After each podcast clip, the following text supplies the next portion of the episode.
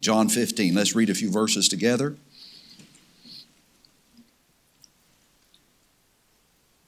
Let's read aloud together verse 1.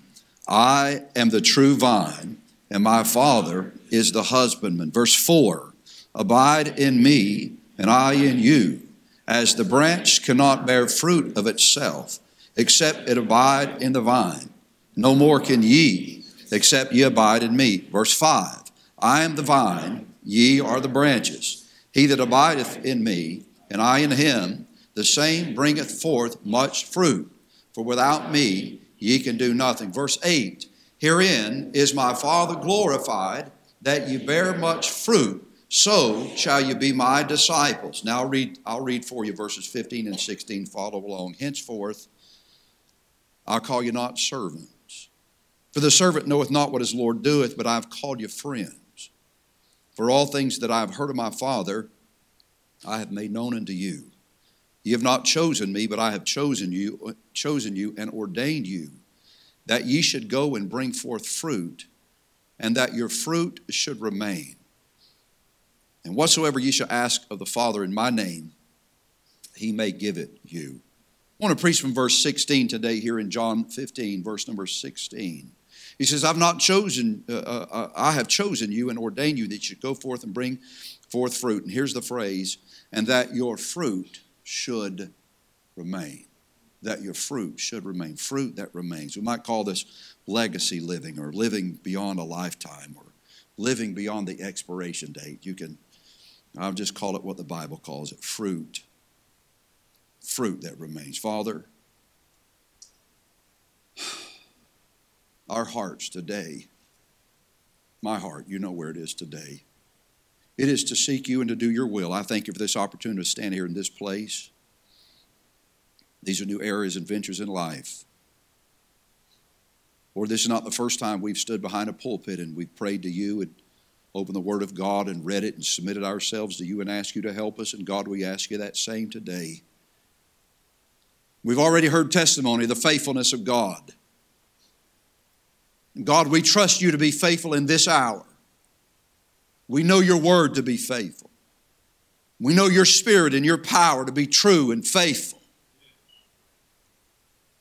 Father, there's nothing that I, as a man, could say that would make any eternal value in any life here today apart from you and the truth of the Word of God. We come to it. We submit ourselves anew and afresh in this hour. Fill us with your Holy Spirit, without you we can do nothing. Thank you for this pastor his family, their service to you, for this church, for how it reaches around the world. God, help us today with these scriptures. Lord, burn this into our hearts that what we do is for eternity.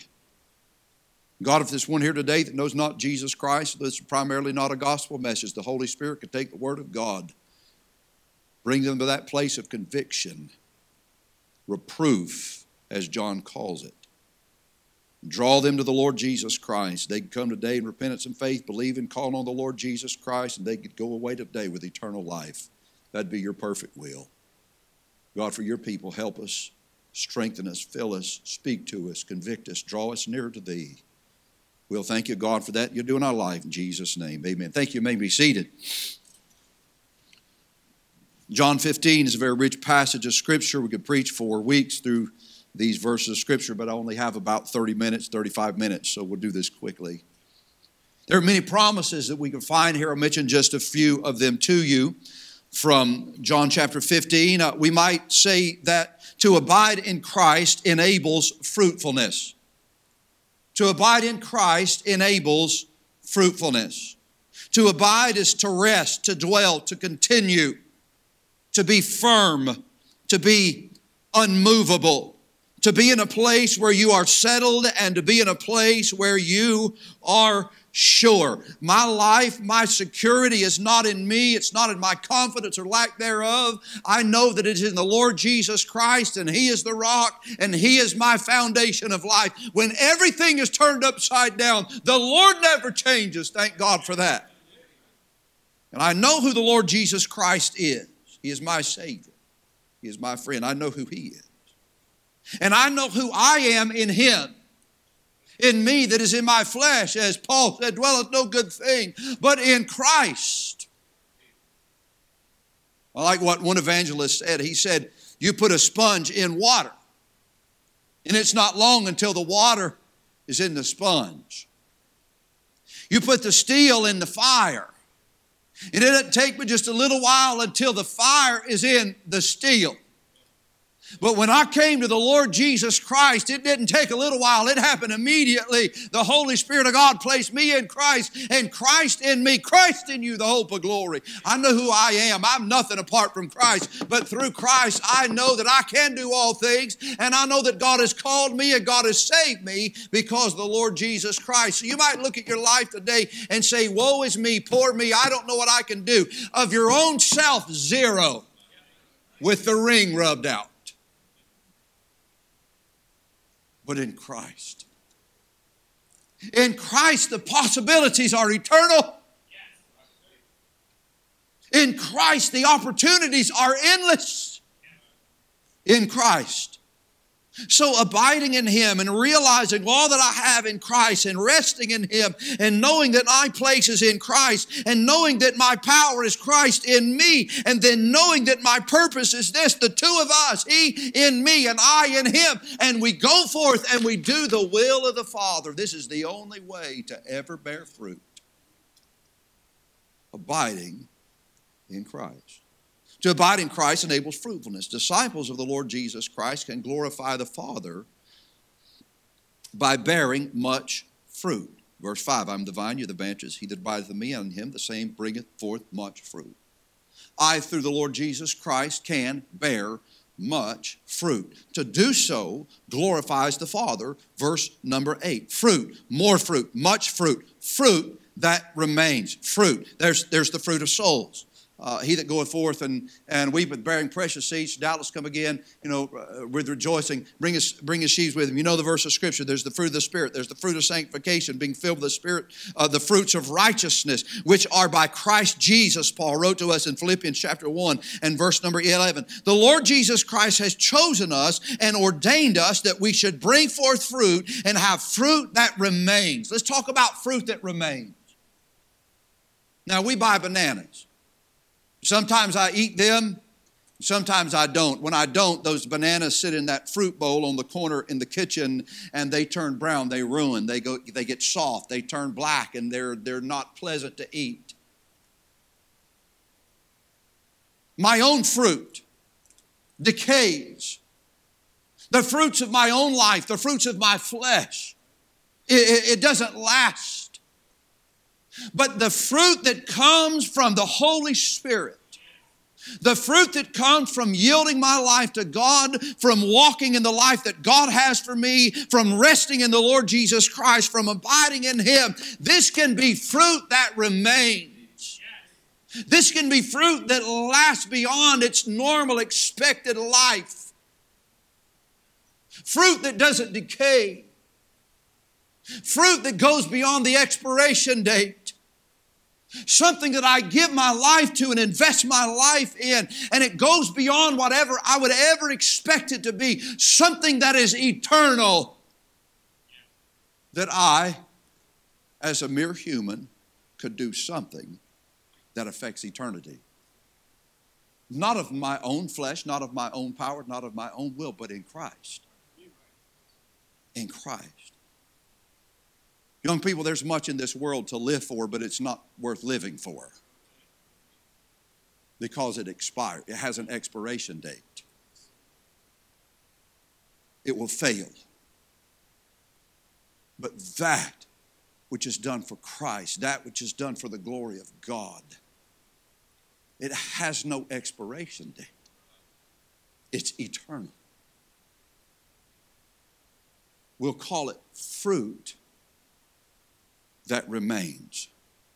Fruit that remains. I have an Old Testament example of this. If you would look, please, with me in the book of Exodus, chapter 25.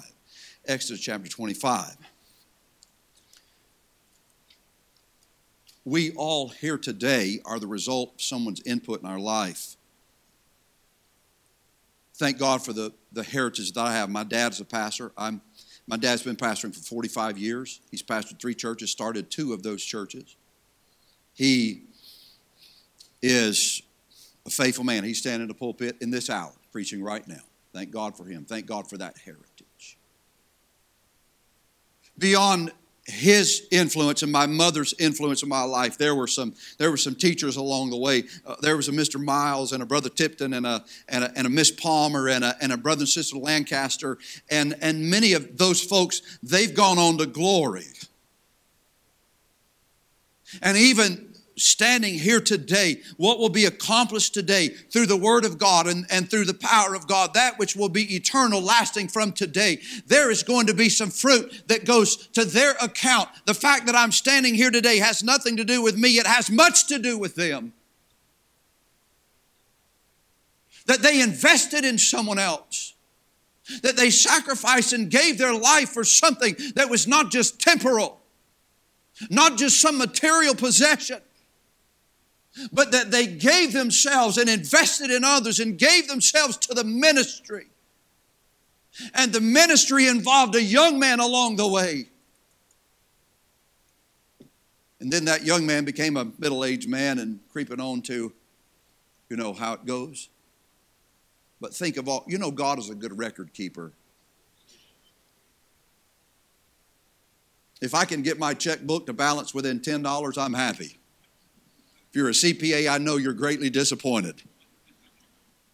We have two CPAs in the church, and when I say that, they just bow their heads and shake their heads like this. They want it to the penny. If I can get it within 10 bucks, I'm happy.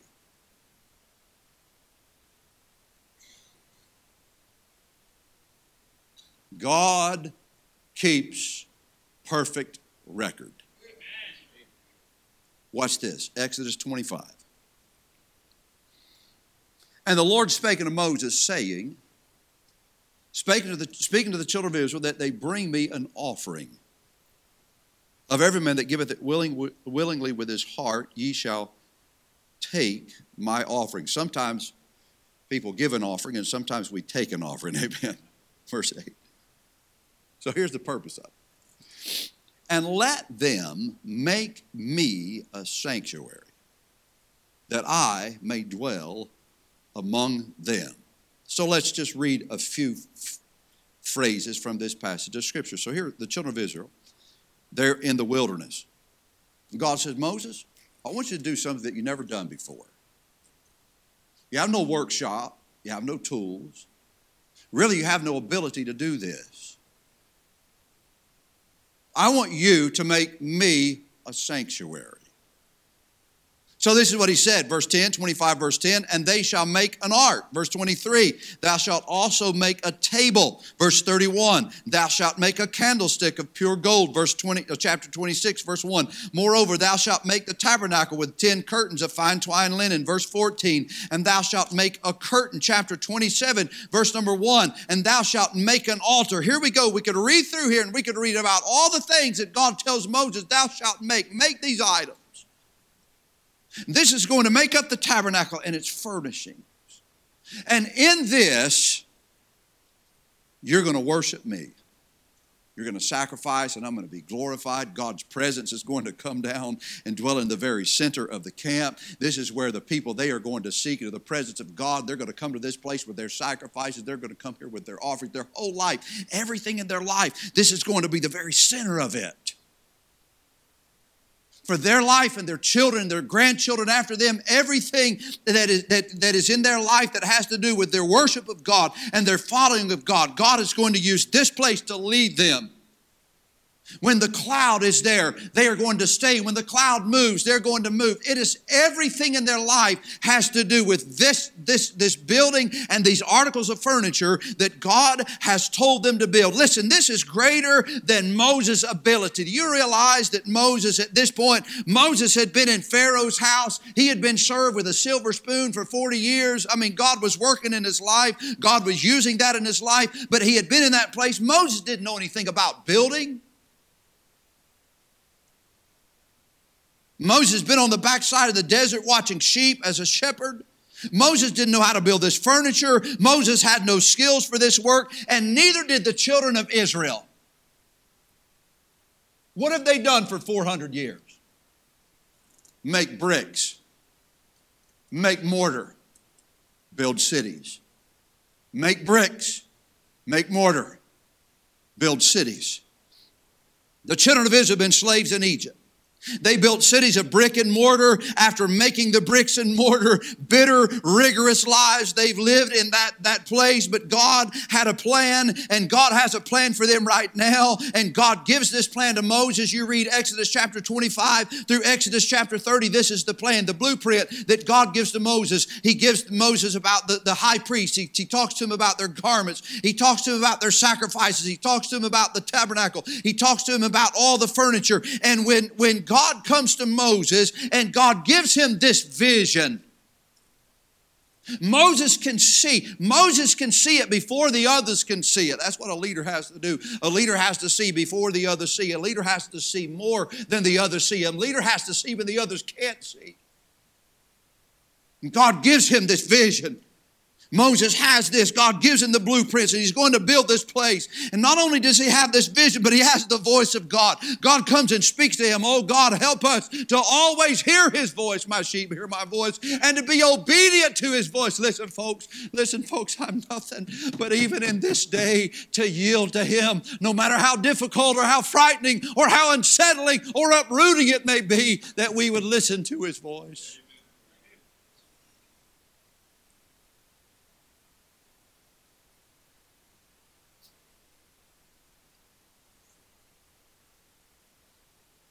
Moses becomes a man with a holy and a heavenly vocation. So, can you hear the heart of Moses? This is what I would have been saying. How? How are we going to do this, God? I don't know how to build. We don't know how to overlay with gold. We don't know how to set stones. We don't know how to weave. All we know how to do is make bricks and mortar and build cities. How, God? How will this be? Look to chapter 31. Exodus chapter 31.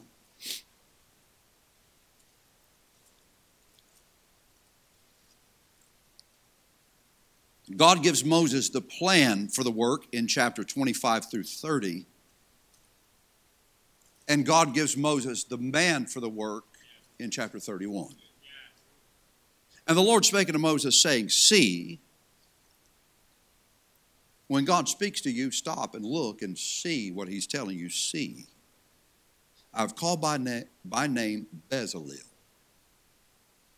the son of Uri, the son of Hur, the tribe of Judah, verse 3, and I filled him with the Spirit of God in wisdom and in understanding and in knowledge and in all manner of workmanship to devise cunning works, to work in gold and in silver and in brass and in cutting stones to set them, and in carving of timber, to work in all manner of workmanship.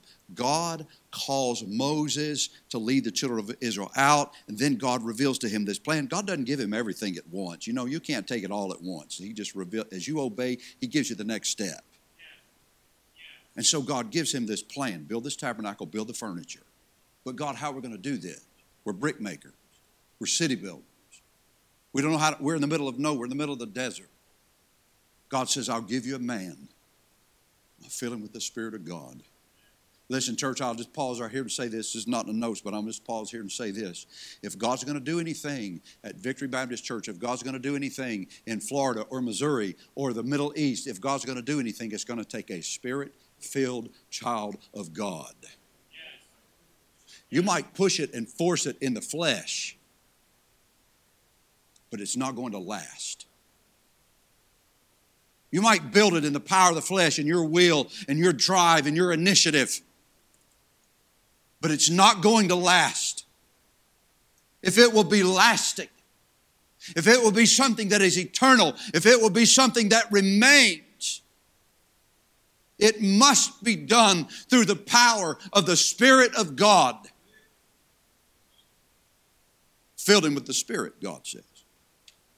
So God has a man.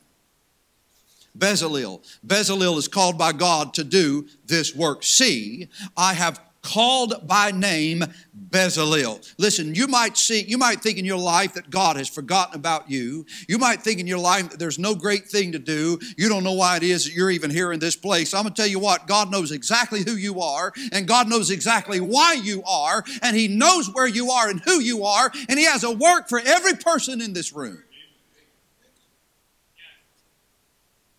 And when you yield yourself to the Lord and you are filled with the Spirit of God and you find that great purpose, you can do something that is eternal. Some people never get that vision. All they see is this world and the materials and the possessions and the things of this life. And spend a life for something which will not last. Talking about living for eternity.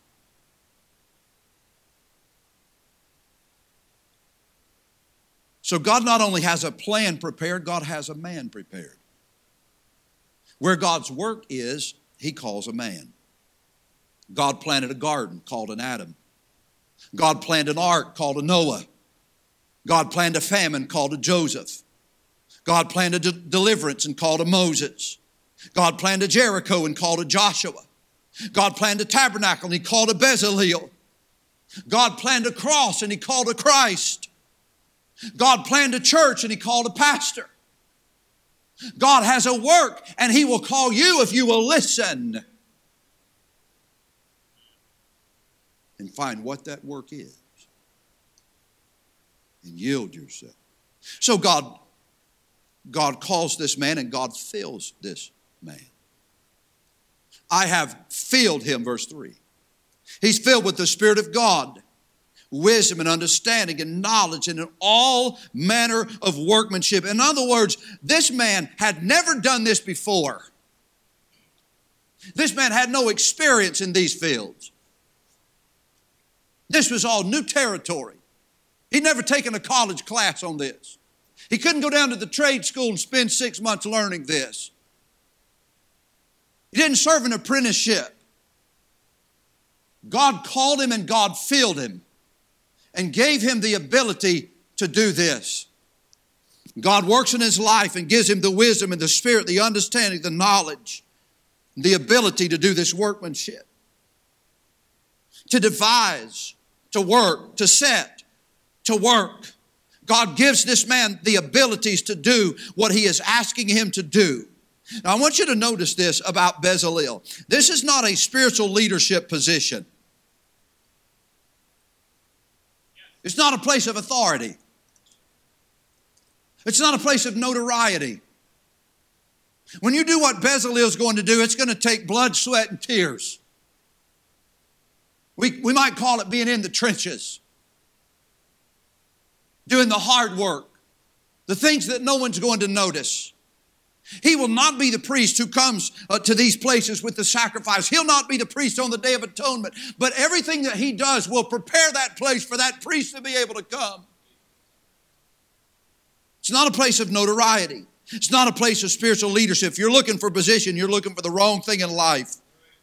We ought to look for a job to do and a work to do, whether it's notable, whether, whether someone would notice it or not. Whether there's a title with it or not, God, what is it that you would have for me to do to serve you, to serve this church, to serve your cause in this lifetime? It was a physical work.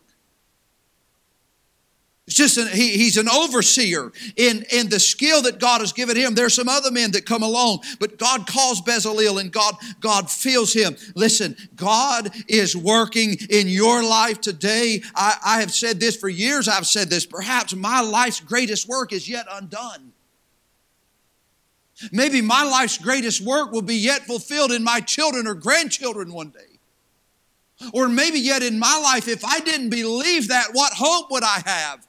If I stood today and thought, well, my life's greatest work is behind me, I have no vision and no aspiration and no goals, there's nothing that's going to drive me today, but my life's greatest work might be yet ahead. And it doesn't matter what age you are in here today, if you're still breathing, there's still a work to be done for God.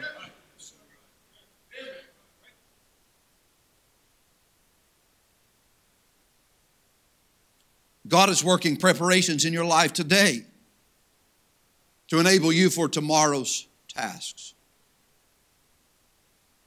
God will fill you with the wisdom and the ability to fulfill His will for your life.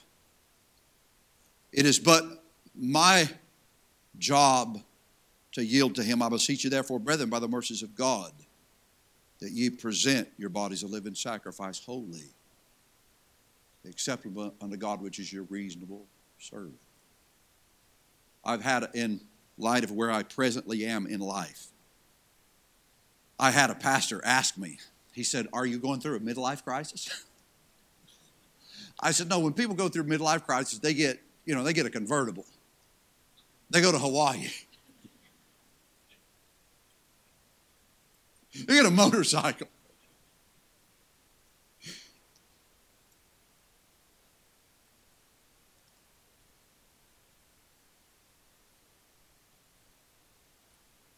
To never cease to hear. To never cease to hear. What if life's greatest work is yet undone? But that I'm so settled in my life and I'm enjoying my security so much that I'm unwilling to hear and I'm unwilling to obey and I'm unwilling to follow. I'm unwilling to give what it might cost.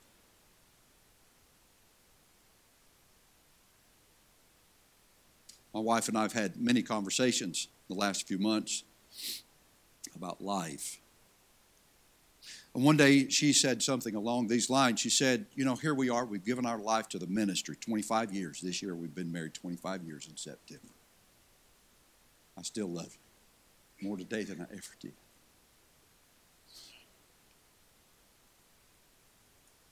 Give your life to the Lord, to His church, to His people. So, what we've done with our life is just try to serve the Lord, and serve the church, and serve people. She said, You, you know, you, you think, okay, Lord, you have my all. I've given you everything. We, we both live away from family. My family's in Alabama, her family's in Illinois. We're in truly in the middle of nowhere. You folks know where Campbell is. You know where Campbell is. Nobody else does. You can't get there from here.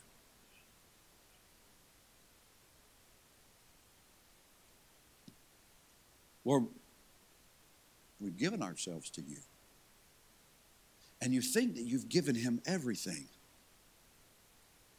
And yet he comes and he asks for more.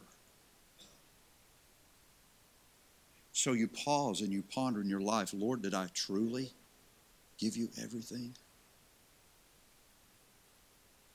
Have I truly submitted all to you?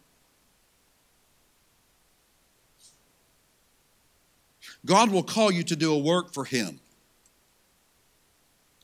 God has a purpose and a plan for every one of His children.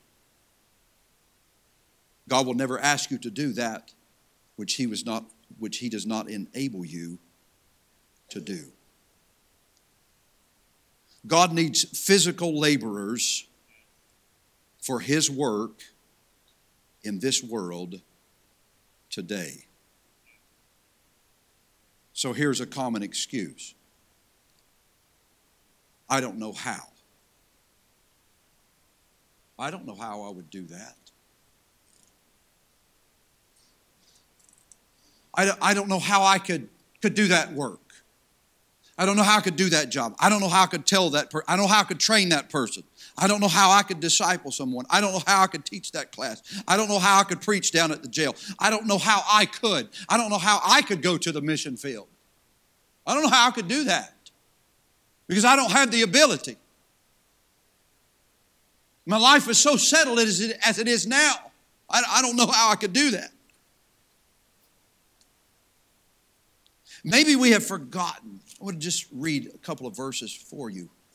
It's from the book of James. James says, if any of you lack, let me just let me just pause and say, preacher, I'm not I'm not trying to get anyone out of your, I respect you and I respect your pulpit and I respect your church family and I wouldn't come here and try to call anyone to do anything, that is the work of God. I think, I think you, you know my heart enough to know that. And I say that openly and publicly. But if God has called you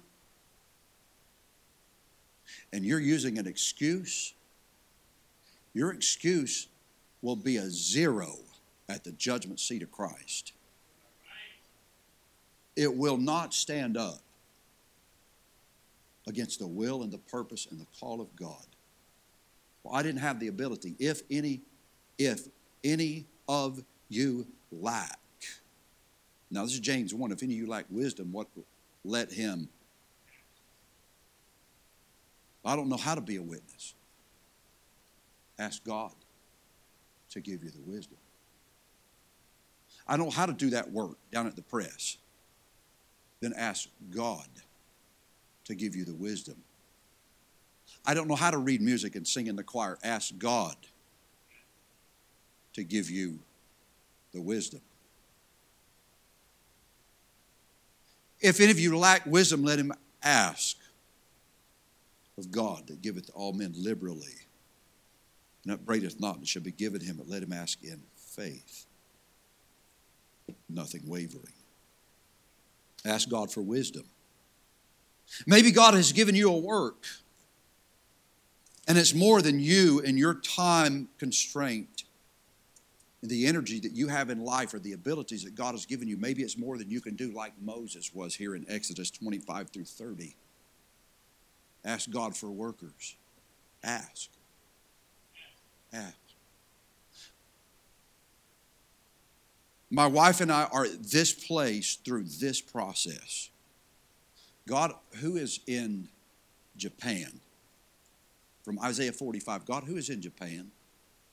So I was able to find some missionaries in Japan and was able to, to pray for them. God, who is in Turkey?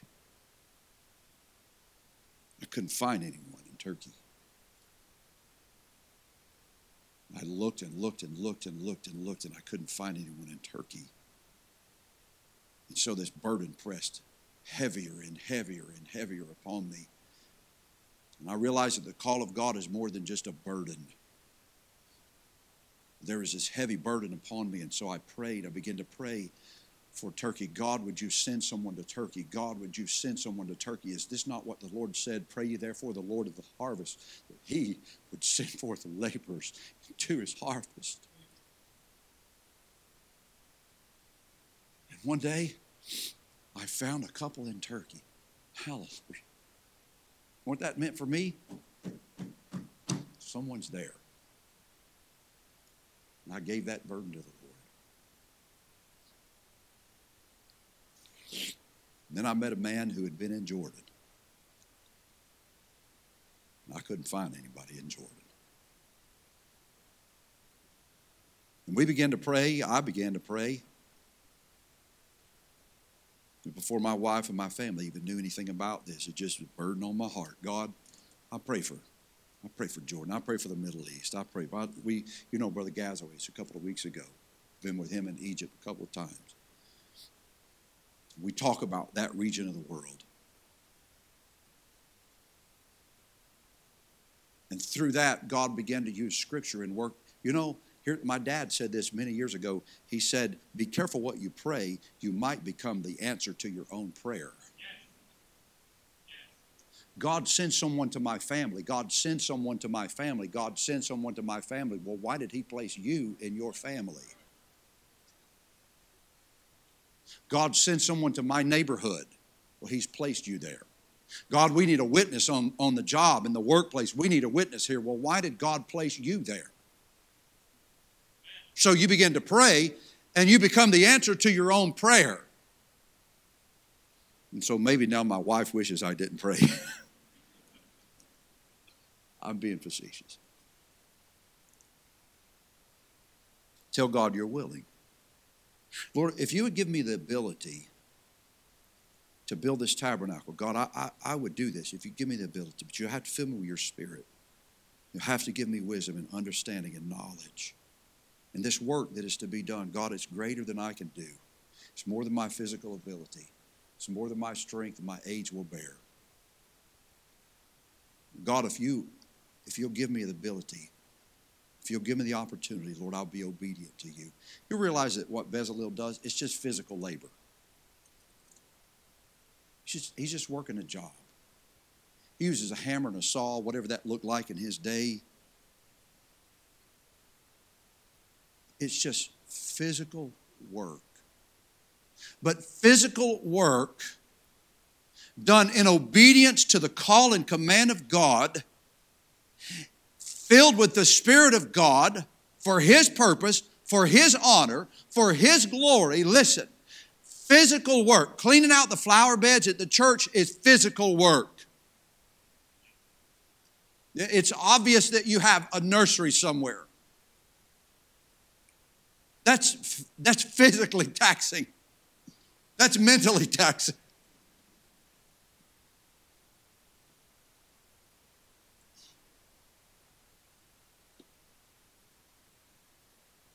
But done in the spirit and the power of God is not just a temporal work. It is something that is eternal because it is to the glory of God. And when filled with the Spirit of God, it doesn't matter if it's vacuuming the carpet or picking up paper off the pews or straightening up the songbooks in being filled with the Spirit of God. Everything we do must be done in the power of the Spirit or it is temporal. But when done in the power of the Spirit, it is something that is eternal. There's eternal cause and there's eternal reward.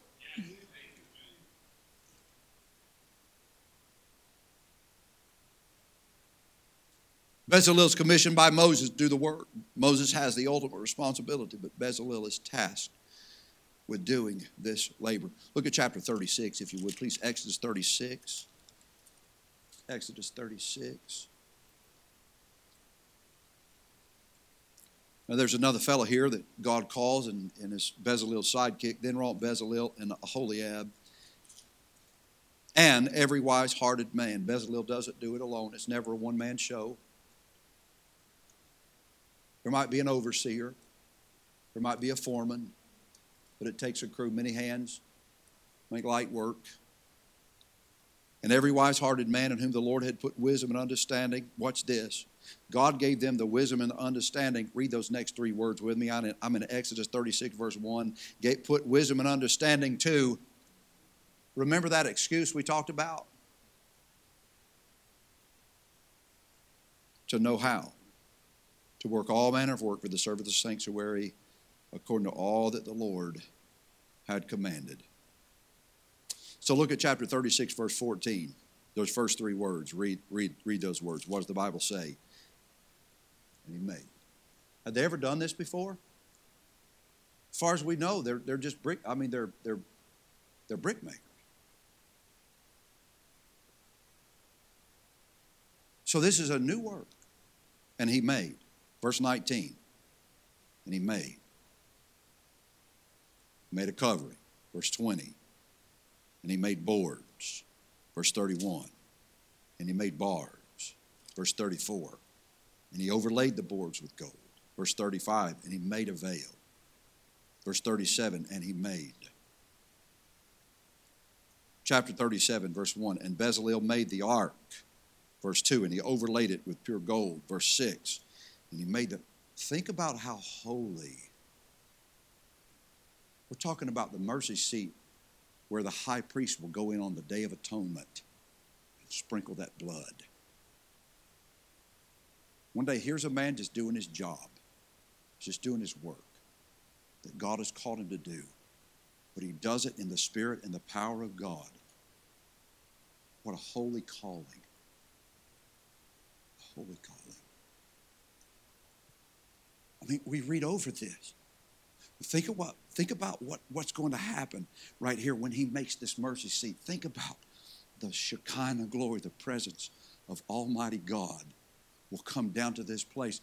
Imagine that God would use what you do with your effort, your time, your labor, the ability that He has given you, submitted and yielded to Him, whatever that work is, and you would do what God has called you to do, And then the God of all eternity would come and inhabit that would inhabit that place. He's just doing his job. In the power of God. Verse 10, and he made the table. Verse 17, and he made the candlestick. Verse 25, and he made the incense. Verse 29, and he made the holy anointing oil. Verse 38, I'm, I'm sorry, chapter 38. There's no verse 38. Chapter 38, verse 1. And he made the altar of burnt offerings. These men given a job to do, they just go to work. They accomplished the task that is set before them. They made all of these items. They're just doing what Moses told them to do, right? They're just being obedient. Just doing what God had set before them, filled with His Spirit, for the honor and the glory of God. What are we talking about today? Where do we start? John 15. I do have a purpose. We're about to, we're about to find it. What are we talking about today? Fruit that remains. I don't, I don't know what I hope you're using the King James, amen. I trust that you are. Don't know which one that is. And, and this Scofield in the center in the center column up at the top, right here in Exodus chapter number 38, the date is 1491. But Mr. Ussher says 1491. So who's the mathematician here? Help me. Anybody? No mathematicians? All right, I'll tell you what it is. Go to Second Chronicles. Second Chronicles chapter number 1. Second Chronicles chapter number 1. If you have Ussher's dating here, you'll see that the date in Second Chronicles chapter 1 is BC 1015. So my mathematician, help me. Anybody? All right, 475 years. 475 years later, so Bezalel just gets up on Monday and he goes to work, filled with the Spirit of God. He does something that he's never done before, filled with wisdom and understanding and all manner of workmanship. He's just doing what God asked him to do. He's been dead. His body is long decayed, 475 years later. So there's a young man. He's coming to the throne. His father has been king over Israel. Huge shoes to follow. It's a work that's greater than his ability, it's a work that's greater than his know how. He's come to the throne. David is dead. Second Chronicle, uh, First Chronicles, the last chapter, I believe it's chapter 29. David's died. Solomon has come to the throne. 475 years after where we just were in Exodus. Let's, let's read. And Solomon, the son of David, was strengthened in his kingdom. And the Lord his God was with him and magnified him exceedingly. Then Solomon spake unto all Israel, the captains of thousands, to hundreds, the judges, to every governor, of all Israel, the chief of the fathers so Solomon and all the congregation with him went to the high place that was at Gibeon, for there was the tabernacle of the congregation of God, which Moses, the servant of the Lord, had made in the wilderness. I'm talking about something that lasts beyond, we're talking about threads. We're talking about skins.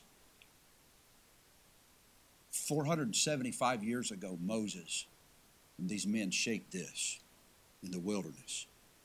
And there's a young man who's coming to the throne. And he's going to pray and ask God for something. And God's going to answer him in this chapter, such as no man will ever be answered. God gives him ability like no man before nor after, apart from Jesus Christ, will ever know.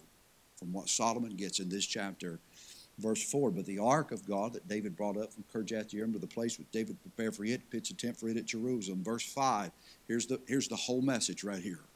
Here's the whole message. Verse 5 Moreover, the brazen altar that Bezalel, the son of Uri, the son of Hur, had made, he put before the tabernacle of the Lord.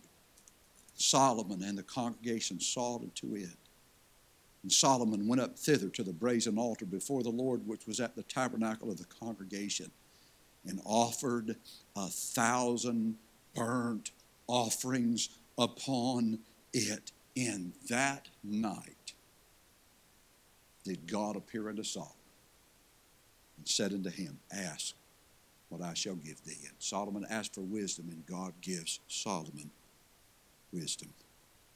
In the midst of this great responsibility, Bezalel is accomplishing everything that he's been given to do.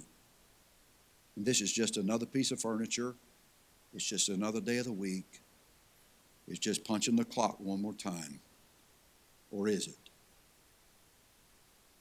Because as a child of God, everything we do is spiritual. And all of our work must be done filled with the Spirit. And even physical labor done for the glory of God. God will inhabit and bless. 475, 476 years later, after Bezalel is gone, this altar's still there. His spiritual work for God was in the physical realm, but his physical work was guided by God's wisdom, empowered by God's Spirit, according to God's commands. What am I accomplishing in life that will last beyond my lifetime? What am I building that will help others to have access to God? What am I doing in obedience to the will, the plan of God for my life? What life's work does God have for me to accomplish? What wisdom will God give me to use for His glory and for the furtherance of His kingdom? Will there be any fruit that remains? A work that lasts beyond our time? A message that lasts beyond, it, beyond its service? a disciple that lasts beyond our input and influence, Christians who stick, children who stay, churches that stand. My life, your life, can impact others way beyond your lifespan, way beyond your expiration date. There can be fruit that remains. There was a man named Robert Jenkins. Robert Jenkins was in Douglasville, Georgia, 1975. My father met him there. Brother Jenkins was a, a, successful businessman. He sold all that he had. He went to the island of Dominica. He stayed there most of his adult life, starting churches and training men. He returned back to the state of Mississippi to work with Brother Crumpton at Maranatha Baptist Missions. Years later, the president of Dominica brought Brother Jenkins back to the island this is what he said. He said, Missionaries are welcome to come here, but truly we don't need your help. For our people are evangelizing themselves, all thanks to the efforts of Robert Jenkins. Brother Robert gone on to heaven. But his life, his fruit, it still goes on. Invest in eternity. Invest in the cause of Christ invest in others that your life might have fruit. Fruit, more fruit, much fruit, fruit that remains. Father,